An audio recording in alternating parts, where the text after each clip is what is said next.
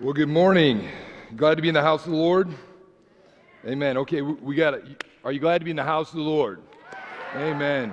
Uh, I just want to take a moment to say thanks to, to Pastor Brian and, and Kasha so much for the opportunity to come back home. As he, Pastor Brian mentioned, this is the place that, that I terrorized as a child. Um, uh, Sister Clay, I can remember her chasing me up and down these halls.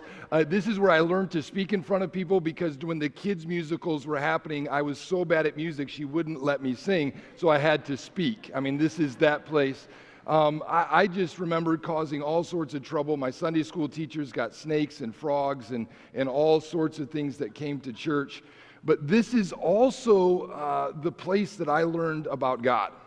This is the place that taught me what it was to, to worship Him, to learn Scripture, to fall in love in a relationship with Him. It's at these altars that I not only accepted Christ, was filled with the Spirit. It was in the baptismal tank that I didn't just baptize goldfish, but that I was baptized. And uh, yeah, this is a very special place for me, for my family, my, my grandmother. This is kind of where our whole family's journey began with Jesus. And so it's a privilege to be back with you. It's a privilege to be here this morning. And I'm excited about what the Lord has for us. I, want to take a moment to kind of jump in. Well, let me take a moment to just uh, let you know what's going on. This church has been a tremendous supporter of our family and the ministries we've been involved with over the years.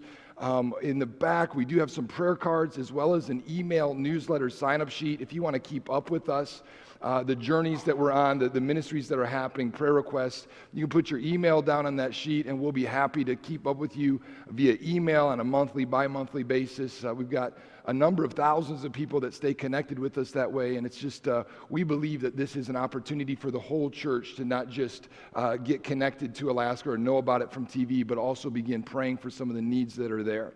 Um, as Pastor mentioned, we spent almost a decade in Southeast Asia in a closed communist country. Um, and uh, in a miraculous way, the Lord spoke audibly to me while I was away from my family. And He essentially said three words He said, Go to Alaska. Uh, it's a long story, but I laughed out loud. It was close to 120 degrees that day um, in, in, that part of the world. And uh, when I got done laughing, the presence of the Lord descended in that room in such a way that I knew that He was serious. And this was a difficult moment for me. My wife and I had committed a long time ago that we were going to spend our lives reaching the unreached. But uh, as I wrestled with the Lord, I remember walking out of that room. I ducked through the doorway and I put my hand on the, the head of that door and I said, Lord, you're going to have to convince my wife because she will never go to Alaska. We do not like the cold. We do not like the dark. We live in the tropics. This is a wonderful place. And uh, I remember coming home three days, and to make a very long story short, I found my wife upstairs uh, on the computer. And when I came home, I said, Honey, what are you doing up so late? It was late at night. And she said, I'm looking up houses for sale in Alaska. And while the Lord had been speaking with me, He'd been speaking with her. And that began a journey almost seven years ago now of us transitioning from uh, a closed communist nation in Southeast Asia to, to basically going to Alaska and doing what I, I believe is the exact same thing making disciples who know how to make disciples. When we left Asia, the Lord told us to do three things, or He promised us three things. He said when we left there, that what we'd started wouldn't uh, stop. And we've seen that. I've taken teams back over the last five years, and the church that we helped establish in this country is flourishing. It's growing. There's dozens and dozens of house churches now spotted all across this persecuted land. Uh, the second thing that he said is we weren't going to go alone. And when we went to Alaska, we took a team of, of close to 13 people that God had placed on their hearts to reach this state and the rural places and the last thing that he spoke to us was this simple thought that what we'd learned in Asia, we were supposed to take to Alaska. And that is this concept of discipleship. I believe that we need to help people grow in their walk with God, but not just grow, be able to lead others in their to know God and grow in their relationship with Jesus. In the physical realm, we talk about maturity and we recognize that when someone is mature, they have the capacity to reproduce. And I believe that in the spiritual realm, that when you have the capacity to reproduce, you are growing and you are becoming mature in your walk with God. And so, over the past five years, we've started discipleship groups on the campus with the vision to mobilize them to rural villages. Uh, this year, we've wrapped up training close to 200 small group leaders. We've seen clo- over 300 people make decisions for Christ. And we're coming into a phase of, with a training center that we're about to mobilize teams into rural villages into Alaska. And I don't have time to get into all of the details. I'd love to share with you uh, the, the, the things that are happening there. And throughout the message this morning, I'll share a couple stories. But this is what I can tell you is that Alaska is a hurting place. It leads the country by more than double in suicide. Alcoholism is rampant. Drug abuse is unbelievable. The statistic that, that is touted right now is that if you grew up in a village in Alaska, there is, if you are, by the time you're 18 years age, not just a young woman or a young, a young woman or a young man, you will have been sexually abused growing up in a village in this state. It is an unbelievably difficult, dark place. But how many people know that, that God is bigger and above and beyond? And it doesn't matter what the statistics are. Come on. It doesn't matter what the statistics are. Our God is in the miracle business, is He not? Our God is the one who can heal the brokenness of our lives. He can, he can make all things new again. And so we're seeing that. We're seeing that over and over and over again. And we believe, listen, church, in the next three to five years, that we're going to have 100 plus workers moving in and out through the villages of Alaska. It's happening. I'd love to stay connected with you. You can do that through our newsletter. Uh, but this morning, I really have a burden on my heart. Uh, since talking to Pastor Brian about this service, there's been a, a, portion of scripture that has kind of been rolling through my heart and through my mind. And I, I don't want to just tell stories this morning. I want to get into God's word because I believe, as Pastor Brian mentioned, I believe that God wants to do miracles this morning. I believe He wants to move in all of our hearts, not just yours, but in mine too. He wants to cause there to be uh, an encounter with Him. This past semester at school, I preached an entire series on this one concept of encountering God because having an encounter with Jesus changes everything. Knowing about Him is not enough. You have to have a personal relationship with Him, you have to encounter with Him. So uh, this morning, I want to kind of continue. I want to actually step in line with what Pastor Brian's been talking about this, this concept of when pigs fly. Um, I don't know if you guys uh, think that's funny or not, but when I, I heard it when he was sharing with me about this, I, I thought to myself, that is a beautiful perspective of, of what our God wants to do. He wants to do the miraculous and the mighty in our lives. When I was uh, young in ministry, probably my early 20s, I was a youth pastor in Ohio. And uh, I took a team to the nation of El Salvador. And uh, I'd been there as a teenager, and this was kind of me going back and visiting the missionaries that had so impacted my life.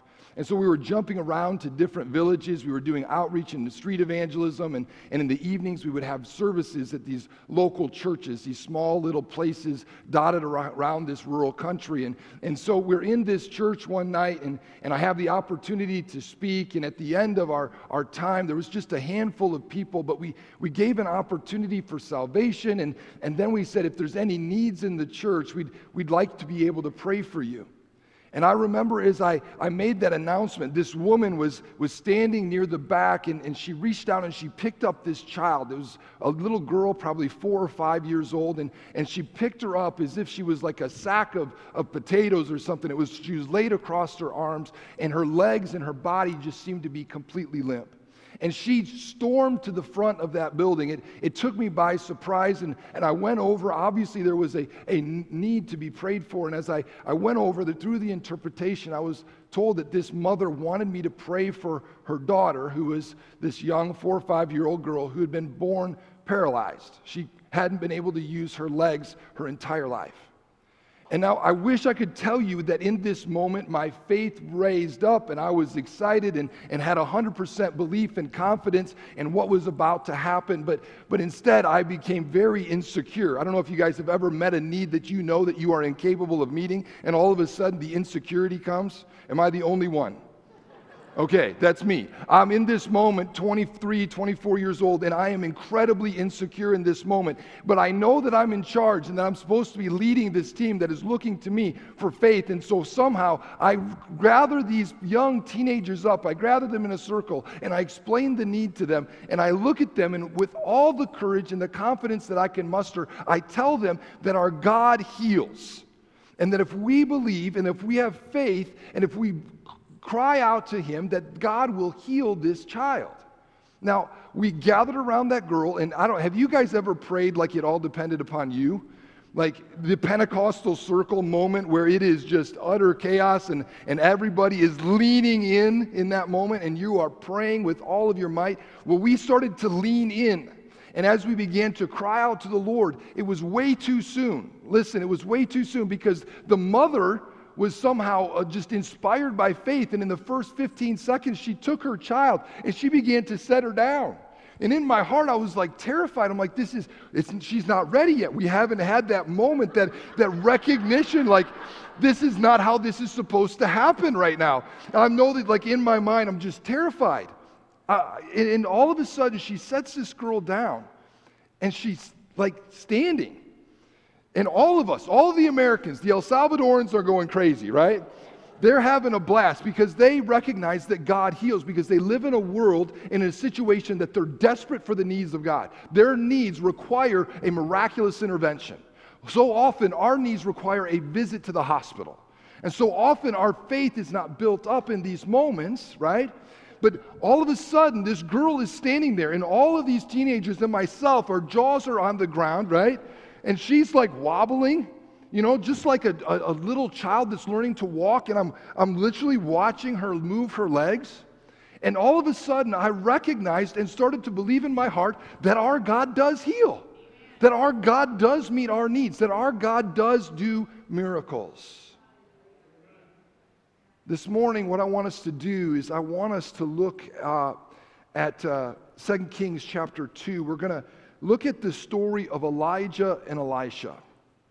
And I want to look at it through the lens of uh, receiving and releasing the Spirit of God in your life, obtaining the mantle. You see, this mother who so powerfully set her child down in a moment of faith, in a moment of belief and trust in her God, did some few things that I believe have helped initiate or activate faith in my life. They've helped me understand the, the necessity of this rele- receiving and releasing the Spirit of God.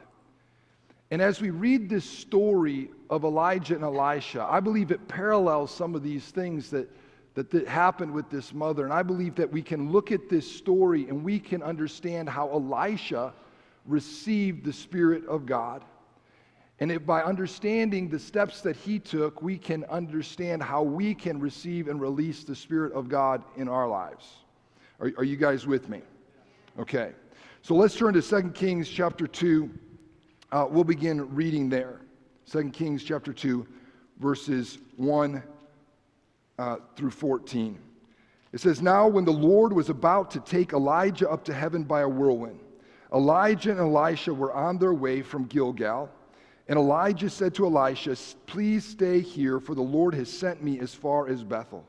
But Elisha said, As the Lord lives and as you yourself live, I will not leave you. So they went down to Bethel, and the sons of the prophets who were in Bethel came out to Elisha and said to him, Do you know that today the Lord will take away your master from over you? And he said, Yes, I know it. Keep quiet. I love that part. Be quiet. Just, yeah, it just reminds me of some of the moments with my own children. All right, so good. Verse 4 Elijah said to him, I got my son in the room, so sorry, Tag. Um, I was, I, I like to get sidetracked, but I'm not going to go any further. All right. Elijah, verse 4, said to him, Elisha, please stay here, for the Lord has sent me to Jericho. But he said, As the Lord lives and as you yourself live, I will not leave you. So they came to Jericho, and the sons of the prophets who were at Jericho drew near to Elisha and said to him, Do you know that today the Lord will take away from you, from your master, from over you? And he answered, Yes, I know it. Keep quiet. Then Elijah said to him, Please stay here, for the Lord has sent me to the Jordan. But he said, As the Lord lives and as you yourself live, I will not leave you. So the two of them went on. Fifty men of the sons of the prophets also went and stood at some distance from them. And as they were both standing by the Jordan, then Elijah took his cloak and rolled it up and struck the water, and the water was parted to the one side and to the other, till the two of them could go over on dry ground. Spectacular. Verse 9 When they had crossed, Elijah said to Elisha, Ask what I shall do for you before I am taken from you. And Elisha said, Please let there be a double portion of your spirit on me.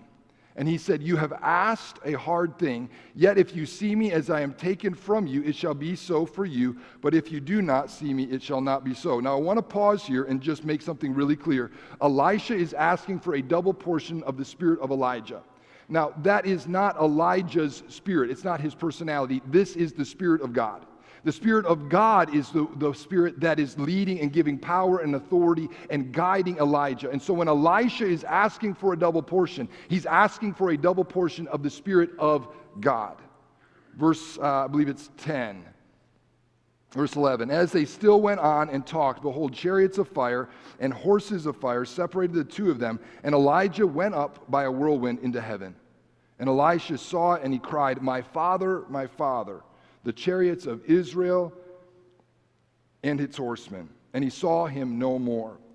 Then he took hold of his own clothes and tore them into pieces. And he took up the cloak of Elijah that had fallen from him and went back and stood on the bank of the Jordan. And then he took the cloak of Elijah that had fallen from him and struck the water, saying, Where is the Lord, the God of Elijah? When he had struck the water, the water was parted to the one side and to the other, and Elisha went over. I want you just to close your eyes with me and I want you to just imagine this scene, all right? Just, just try to imagine as I talk. It's a lonely stretch of riverbank. A shocked and stunned young man stands squinting into the bright sunlight and he's searching the sky. Suddenly, his attention is shifted to the ground around him and he anxiously searches for something that he's lost. A look of excitement and relief lights his face as he sprints across the rough, rocky riverbed and stoops to pick up a dirty, tattered piece of clothing. Examining it carefully, he clutches it to himself as if it is his most valued possession. It is. With tears in his eyes, he realizes that he has just received the spirit that he had asked for. Elisha has now the next generation of God's prophets. The mantle that he clutched to his chest symbolizes more of God's Spirit, more of God's power, more of God in his life. The story tells how one young man was willing to pursue the Spirit of God for his life.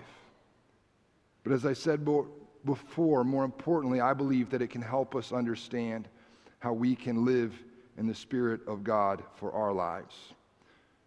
Why don't you open your eyes and just, I want to give you a brief background before we jump into this morning's message. Um, what you need to understand about this story is that it's not just a story out of the Old Testament. This is what theologians refer to as a typology. Basically, it is a story with incredible symbolism, and it's a typology of Christ, meaning that it, it foreshadows or it looks forward to to Christ himself and, and the actions that he would have in the New Testament of dying on the cross and being raised from the dead and, and ascending into heaven and, and the Holy Spirit coming back and, and, and being available for you and me. So in the Old Testament, the Jordan is a symbol of death. And so when Elijah and Elisha cross into the Jordan, it is the symbol that they are dying, just like Christ died on the cross. And when they come to the other side, it's, it's the symbolism of, of Christ uh, being resurrected. And so Elijah has been raised from the dead, he's crossed through death. And then we see this moment of ascension where the chariots of fire and the horsemen come and they, they whisk Elijah up into the to heavens. And, and the next thing is what becomes so important for critical for us to understand that as he goes up, what happens? The Spirit of God comes down. A double portion of God's Spirit is now available for the son of Elijah the spiritual son of Elijah. And when you think about this typology, when you recognize it, it's this beautiful picture of exactly what Jesus Christ did for you and for me. And the symbolism goes beyond that in understanding that, that when Christ ascended into heaven, he said that it's better that I go away so that the Holy Spirit, so that the Comforter, the Helper might be able to come. Because it, he then made the Spirit of God available for each and every one of us in this room. You see, in the Old Testament, the Spirit of God was for priests and prophets and kings. It was for special people who had a special call to do something unique and special. But just like Elijah made this available for his spiritual son, when Christ ascended into heaven, he made the Spirit of God available for you and for me today.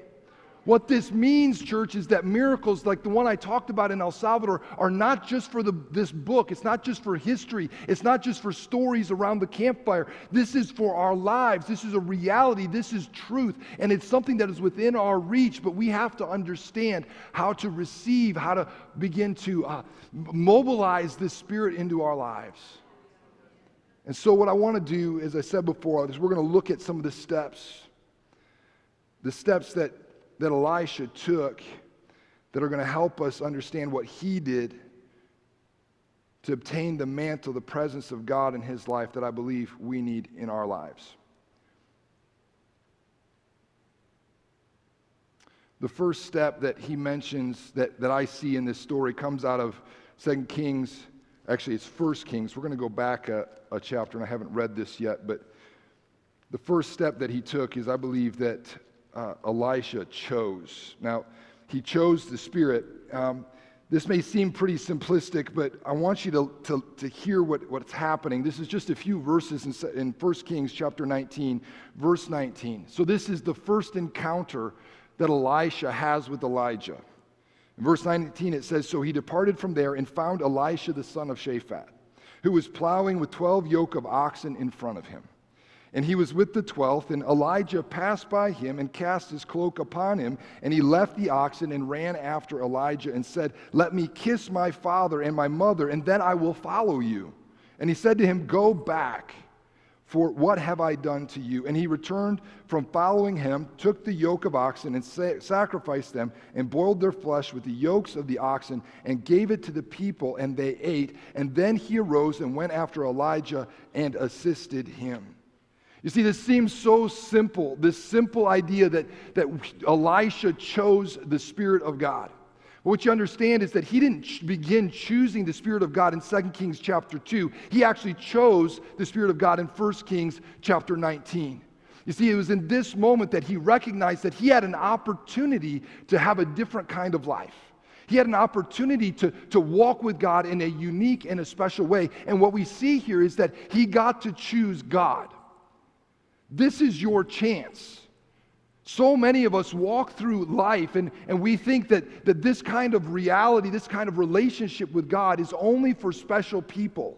It's only for missionaries halfway around the world or pastors who've been to, to seminary or know their theology. But what you need to understand is that, that this foreshadowing, this typology that's going on in this story is telling us that this is our chance, that, that Jesus Christ is coming alongside of you and he's tapping you on the shoulder and he's throwing his mantle around you, and you have a choice.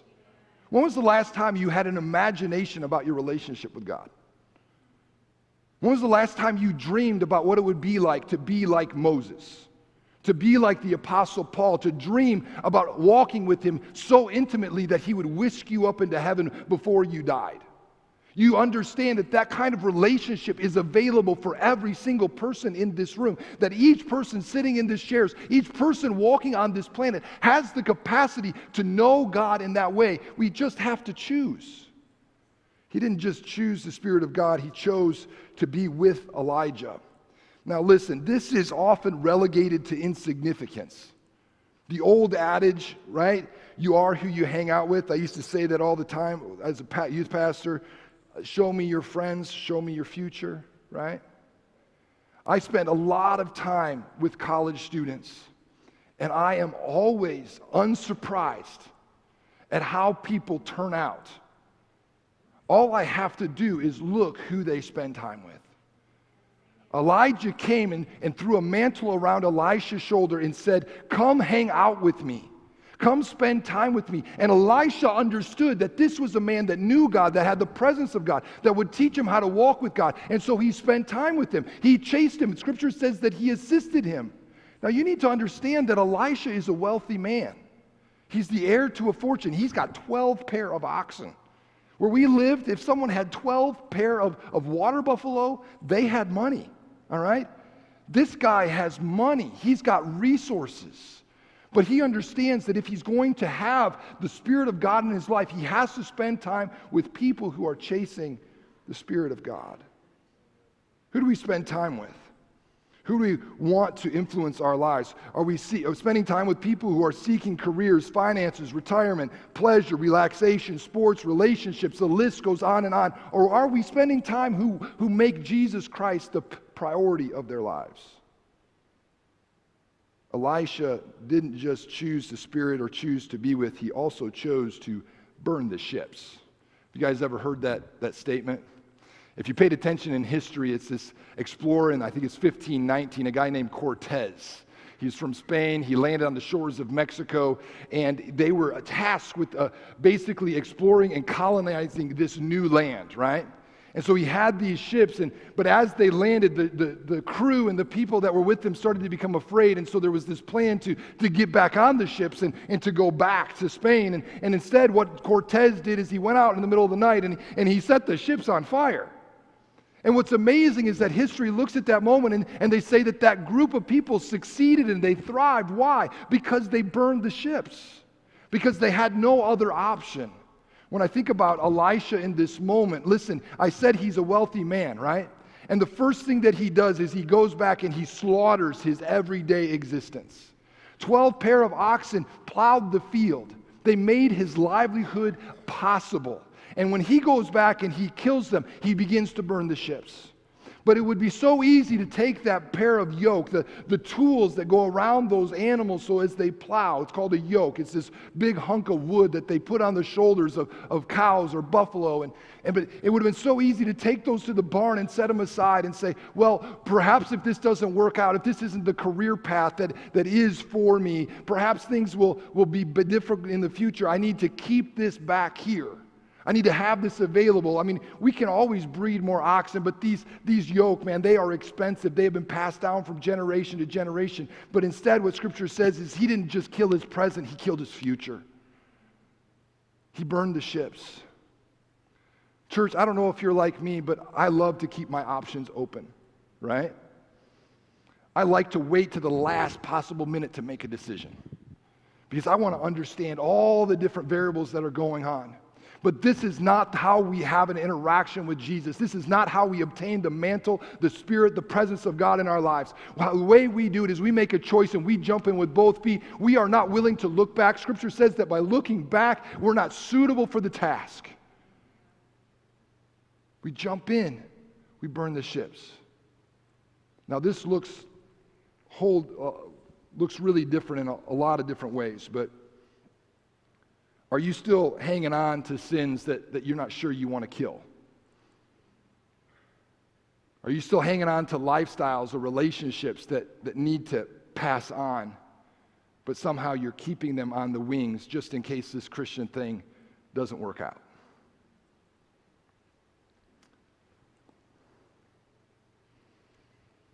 I want to tell you a story about a young man named Lloyd. Lloyd was, uh, he's a Iñupiaq, which basically what we would say down here in the, what we call up in Alaska, the lower 48. You guys are the lower 48. We are not. Um, little Alaskan culture. And just so you know, up there, we do not have snowmobiles, we have snow machines. Now, I have argued with them that snow machines make snow, snowmobiles go, but uh, they will not believe that, and they're, they're, they've been there longer than I am, so I just go with it, all right? But Lloyd, I think there's a picture of him. Lloyd is uh, from the northernmost village in North America, from a town called Barrow. Uh, it's got a different native name, but, but I don't know what it is. It's way too hard to comp. It's like these biblical names times 10. All right. So Lloyd, we met Lloyd because of one of his friends came to know Jesus. So his friend came to the university, and part of our vision is that the university is a hub. It's like a, a, a place that we can connect with people from all over the state. Every single village in the state is represented at the universities. And the vision is that if we can make disciples at this place and then mobilize them to go home, we can send disciple makers all across the state.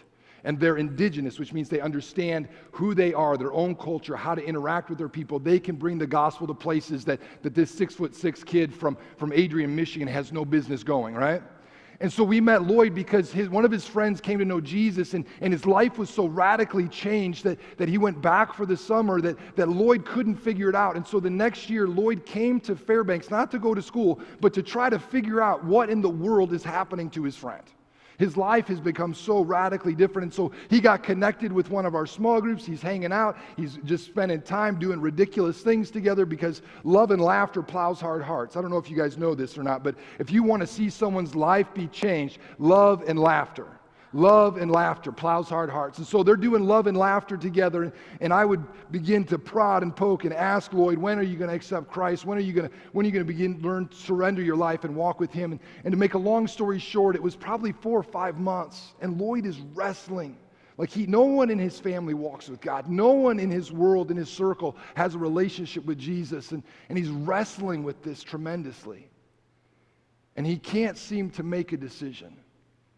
And so one of the guys challenged him and, and essentially said, Let, Pray that the Lord would reveal himself to you. And so it was a couple nights later, Lloyd went to sleep and, and he began to have the most vivid dream. Now, I know that you've never been to the tundra. Most of you have not been to the tundra, but it is one of the most vast wastelands that you can imagine. It is just mind boggling. And in the winter, it is snow upon snow, and, and the sky just disappears into the snow, and it's a, it's a dangerous place. And in his vision, Lloyd sees himself in the tundra, and in that moment, he knows that he's lost. And, and so he's spinning around trying to find anything that would give him a, an idea of where he's at in that location. And as he spins, he knows that he's going to die. In the next moment, he sees a tiny black dot off into the distance, and so he thinks that that perhaps might be his salvation. And he runs across the tundra and he comes up to this small Bible laying in the snow. Now, in his heart, he knows that this book has the answer to his lostness. It is the map to his salvation. And so frantically, he bends down, he picks up the book, and he begins to open it up. The problem is, is that when he opens it up, every page is blank. In that moment, Lloyd woke up and he knew immediately that he could not understand the Bible, understand God's word, until he took a step of faith. So at three o'clock in the morning, he walked over to his roommate's desk where his uh, Bible was sitting and he read most of the New Testament that day. And later that evening, he called me up and said, I need to accept Jesus as my Lord and Savior. And his life has been changed. Listen, church. Yes, good. Amen. Listen, church. Can I, can I tell you, it begins with a choice? It begins with a choice. The mantle is being wrapped around your shoulders. The Spirit of God is available to you today. The miracles that happened in the Old Testament, the New Testament, should be happening in our churches and in our lives. And it's our choice. The second thing that, that Elisha did that we need to pay attention to is simply this is that he was willing to chase the Spirit. Now, in 2 Kings 2 and uh, chapter verses 2, 4, and 6, you'll see this repetition where Elijah looks at Elisha and says, Stay here, right? And Elisha looks at him and says, As long as you live and as long as the Lord lives, there's no way that I'm leaving you, right? I am not walking away from you. I'm not walking away from the Spirit of God. You see, not just do we have to choose, but we have to chase, we have to pursue.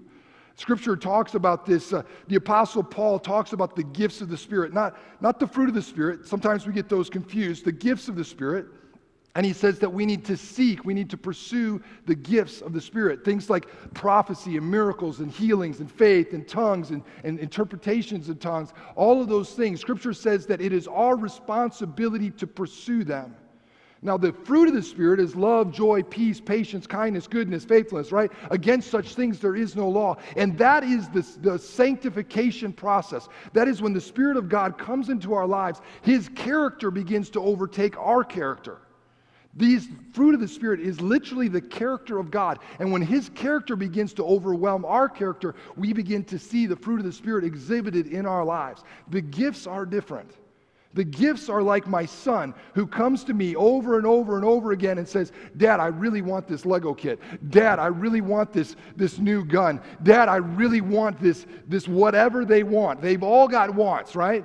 But they can wear you down. How many parents have ever been worn down? It's amazing that my kids get what they want for their birthdays. My nine year old just had a birthday and he was so surprised that he got what he wanted.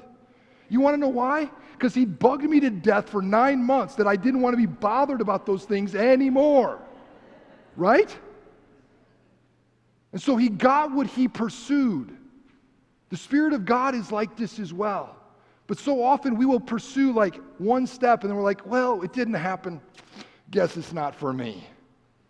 That's not what we see in Scripture, and that's not what Elijah, Elisha teaches us. You see, these are four different locations that are mentioned in this text. There's Gilgal, Bethel, Jericho, and Jordan, right? These have symbolic importance in the Old Testament. Gilgal was a place of obedience.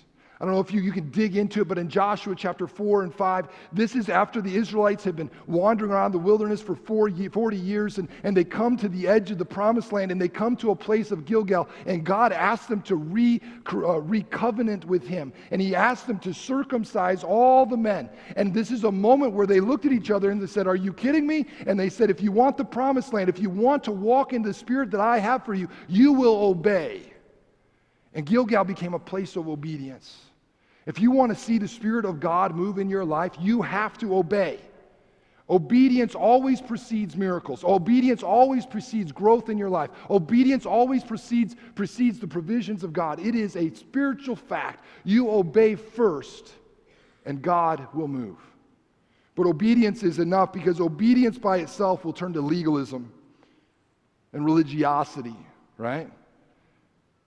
You don't obey just to obey. The next place was Bethel. It was uh, a place of encounter with God. This is where Jacob in, in, Genesis chapter 28 saw the ladder of God descend from heaven and angels going up and down. And Jacob had an encounter with God. And all of a sudden, you go, Gilgal is obedience. Bethel is, is an encounter with Him. We, we can't just stay at obedience doing religious actions. We actually need to know Jesus. But encounters aren't enough. Do you know that you can have encounter after encounter and roll the, ride the roller coaster of, of spiritual life, and, and you will go up and down all of your life? You have to move beyond just encounters. You can't love God when He's close or feels close and be distant when He feels distant. The third place was Jericho, and, and most of us know what Jericho is. Jericho is the first major victory for the Israelites. They marched around the walls 13 times, and, and the walls came tumbling down. We will have different victories in our lives, but if we get stuck there, we can't get stuck there. We have to continue, continue to pursue the Spirit of the Lord. The last place, and I mentioned this earlier, was Elisha followed Elijah through the Jordan River which was a symbol of death. Jesus says that unless we're willing to die, we cannot live. We have to be willing to die to ourselves. This is one of the spiritual, what I call upside down truths of the gospel. God loves to use the weak things, the broken things, the insufficient things. It's the upside down truths of the gospel. We have to die in order to live. If we're not willing to die to ourselves, how can God's Spirit become alive in our lives? I want to, I, don't, I didn't even ask, what time am I supposed to be done, Pastor?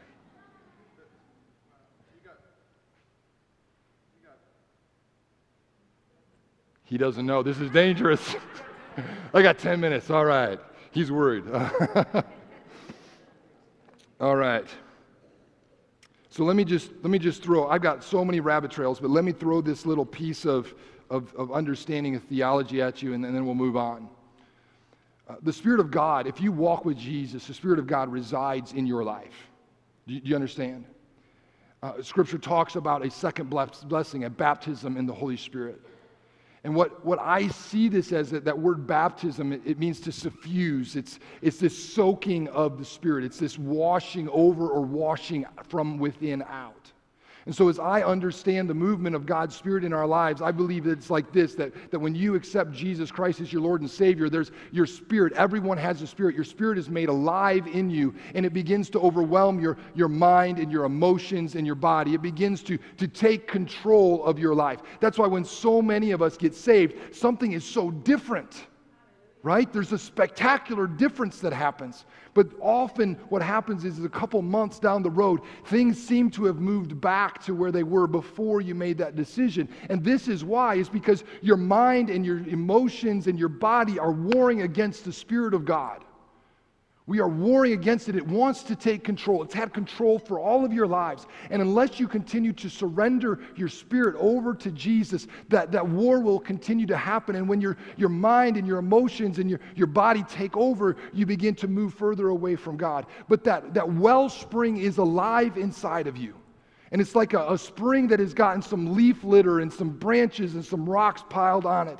And what we have to do is we have to step into this moment where we begin to remove those things that are keeping us from allowing the Spirit of God to suffuse, to soak our lives with His presence, so that the, the fruit of the Spirit can begin to take hold of who we are. And the gifts of the Spirit can move through our lives. And as it suffuses, this is when miraculous and powerful things happen as we are soaked and we begin to reach out and touch and pray and love on, on those around us. They're not encountering us, they're encountering the Spirit of God that is soaking outside of us. So good. We got to keep moving. We have to die to our pride. Listen, do not let your pride get in the way of your pursuit of God if there's one thing that has kept me from coming to altars, it is pride. If there's one thing that has kept me from, from chasing after all that Jesus has for my life, it's been pride. Do not let pride get in the way, church. My grandpa, who used to sit right back there, used to tell me that the altar was the place of the foundation of your walk with God.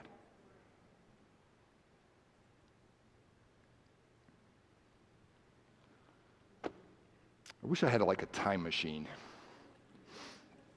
I want to tell you a story, and then we're going to get into the last step real quickly. Um,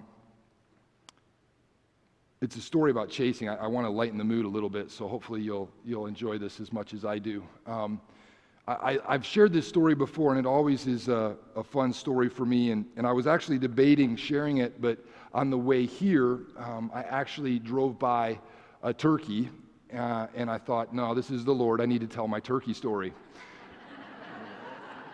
True story.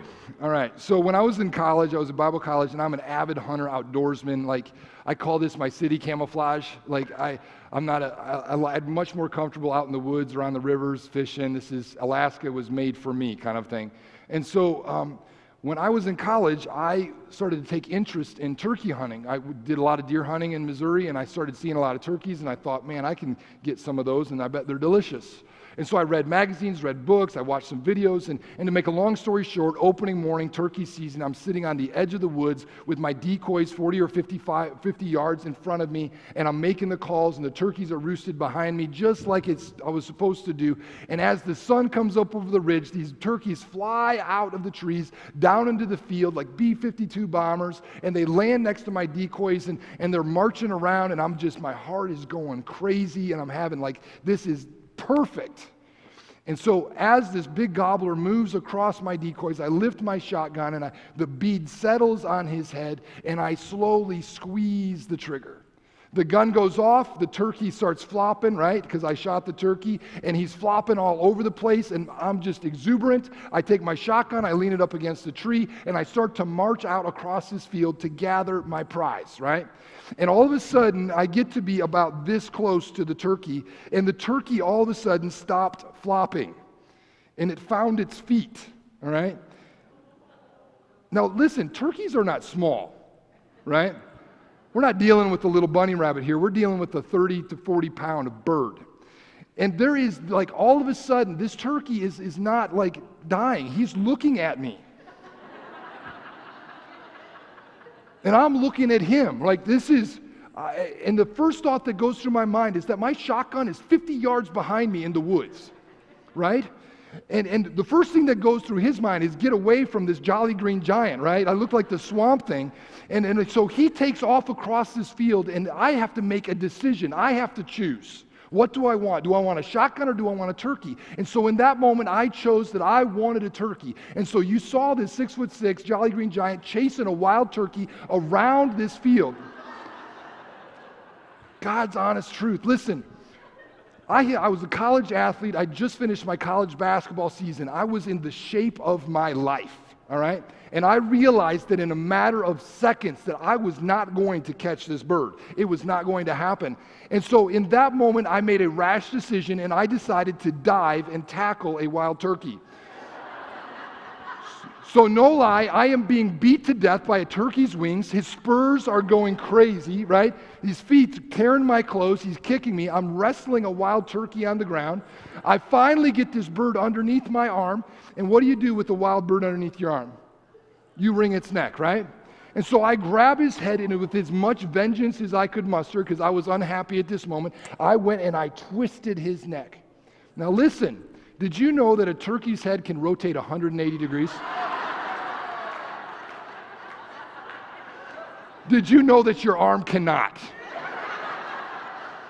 And here we are looking at each other, right?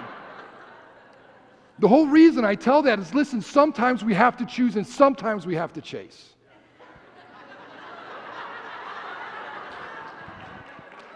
Come on.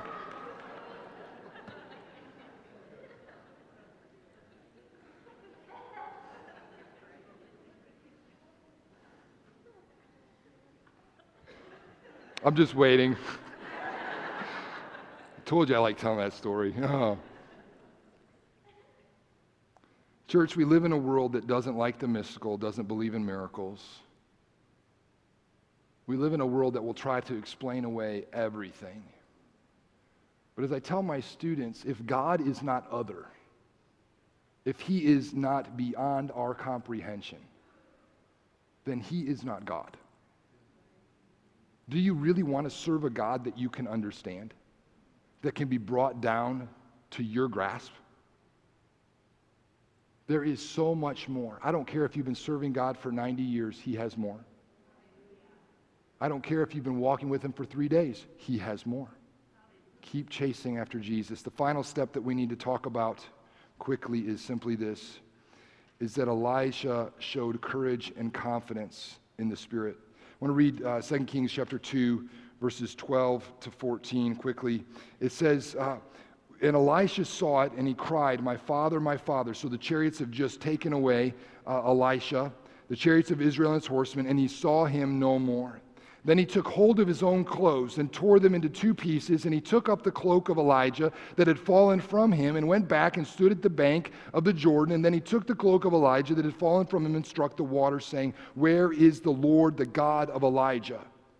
And when he had struck the water, the water was parted to the one side and to the other, and Elisha went over. You see, what I want us to understand here is some, some simple things. First of all, Elisha claimed his identity.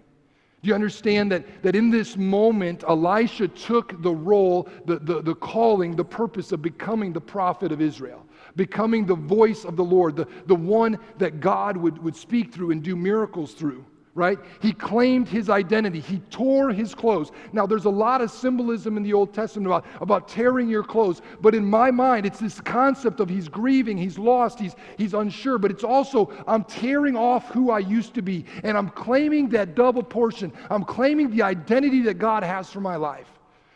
Church, listen to me.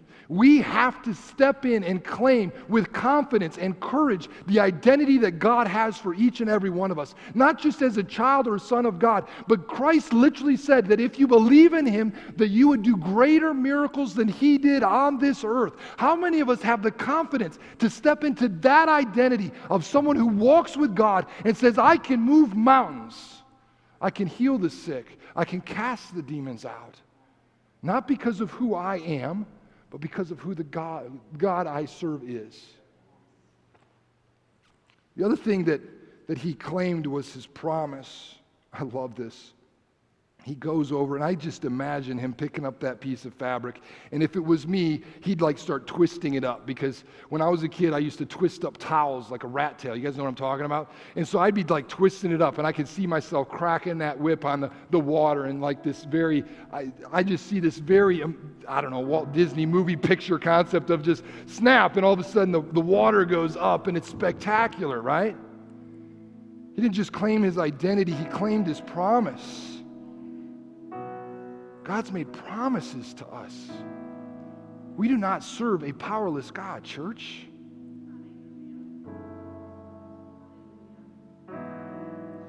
And then there's this concept of activation of faith.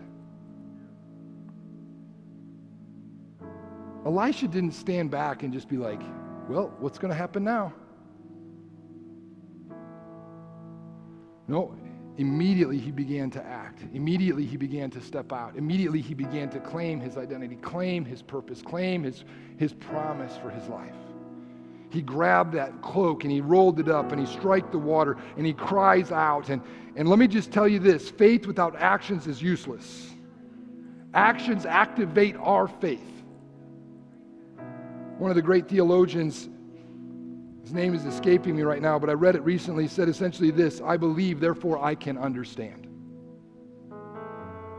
I believe, therefore the Lord opens up my heart and my mind to what he wants to say. It's not understanding first, it's believing first. It's not miracle first, it's stepping out in faith first. It's acting first, right? I had a, this year has been an interesting year for us in ministry. We've seen four or five different miracles happen. And it's been a progression of growing faith. Like if you look at Elisha's story, he first parts the water. The next story in the Bible is that he heals poisonous water, and then he prays for a woman who's barren and she becomes pregnant, and then he raises the dead. It's kind of like this escalation of faith. It's this growing understanding. I did what I've seen done. Like he parted the water, I'm going to try that. Now, now I'm going to step out and we parted water, maybe we can heal water. Well, if we can heal water, I bet we can heal the water, the womb that's inside the woman, and, and we can bring life from that. Well, if we can bring life from a barren womb, we can raise the dead. Do you see the progression? Do you guys understand? The Bible is not an accident. These are not random stories, they're designed to build our faith. So it was November, December ish. I had this amazing young man who's walking with God. He's leading people to Christ, it seems like every other week. It's just spectacular. His name's Trevor. But Trevor has been challenged with this concept of, of I need to see miracles following my life. It's this beautiful thing. And so he just starts praying for people. They'll say, Oh, my shoulder hurts. Can I pray for you? It's kind of weird on a secular campus, but okay. Wow, my shoulder feels better.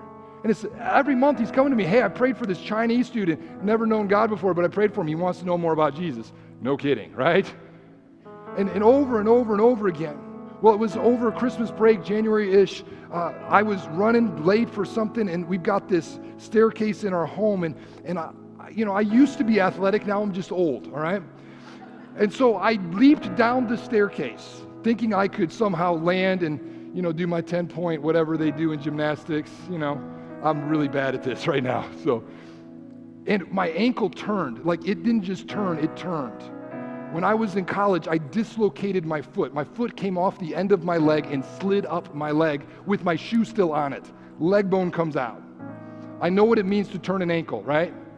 It was that kind of a turn. And I cried out. My family was in the car. They came in because I was so loud. And, and I asked them to pray.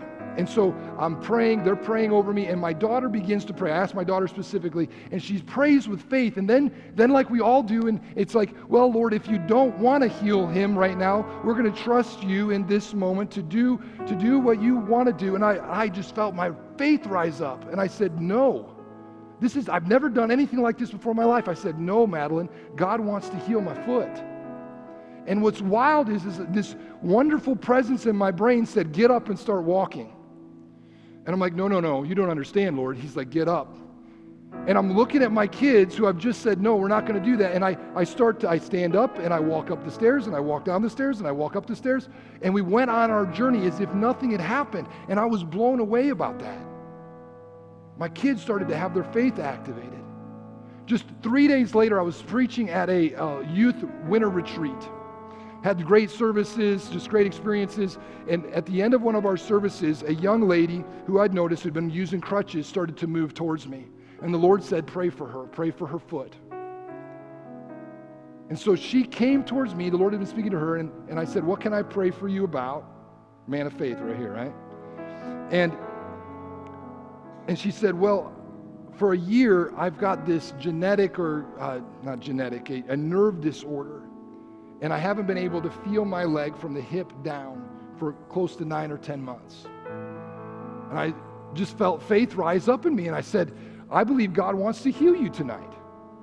We need to pray. And so I'm praying over her leg. It's just me and her off in a corner, and I'm just praying for her. And the Lord says she needs to walk. And if she walks, she will, to the measure of her faith, to the measure of her walking, she will be healed. And so I told her, listen, I, I, don't, I don't claim to be a healing. This has happened like three times in my life. But what I hear the Lord saying is that as you step out in faith, He will heal you. And it was profound. She got up and started to, to do this. And she starts going, I can feel my toes. Now, I thought this was perhaps a, an, uh, what's the word I'm looking for? Uh, doesn't really matter. Um, uh, just like a, not an emotional thing, but a drama kind of thing is a lot of times our 13, 14 year olds may have. But her mom walks in and cries out and begins to weep.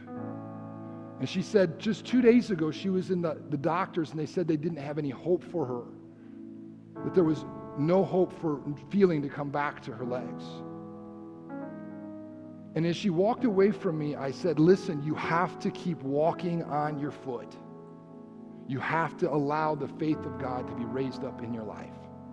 I'm going to do this. Uh, I'm going to turn over the service in just a minute to Pastor.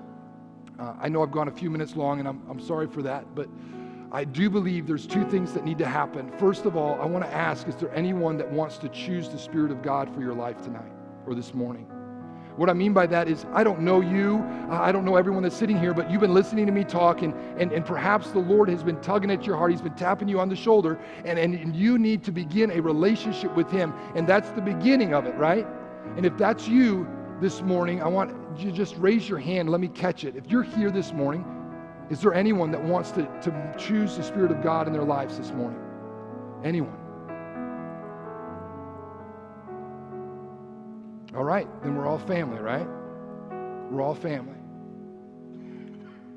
The second thing that I'd like to do is to give an opportunity to pray if you want to be healed or pursue the Spirit of God. Now, I'm going to be here. I don't know how Pastor wants to, to continue to move forward. I know we have another service coming. But as he directs, we will, we will follow his lead. Does that make sense? Lord Jesus, we just thank you for this morning and all that you've done. God, I pray that you'll take this word that you have put in, in our hearts and that you will just uh, allow it to flourish and bear fruit, Lord God, that you will cause increase, and God, that our faith will be raised up, that we will function in the Spirit of God, Lord Jesus, that we will see miracles, and that we'll have testimonies for all that you've done in our lives. We trust you in your precious name. Amen.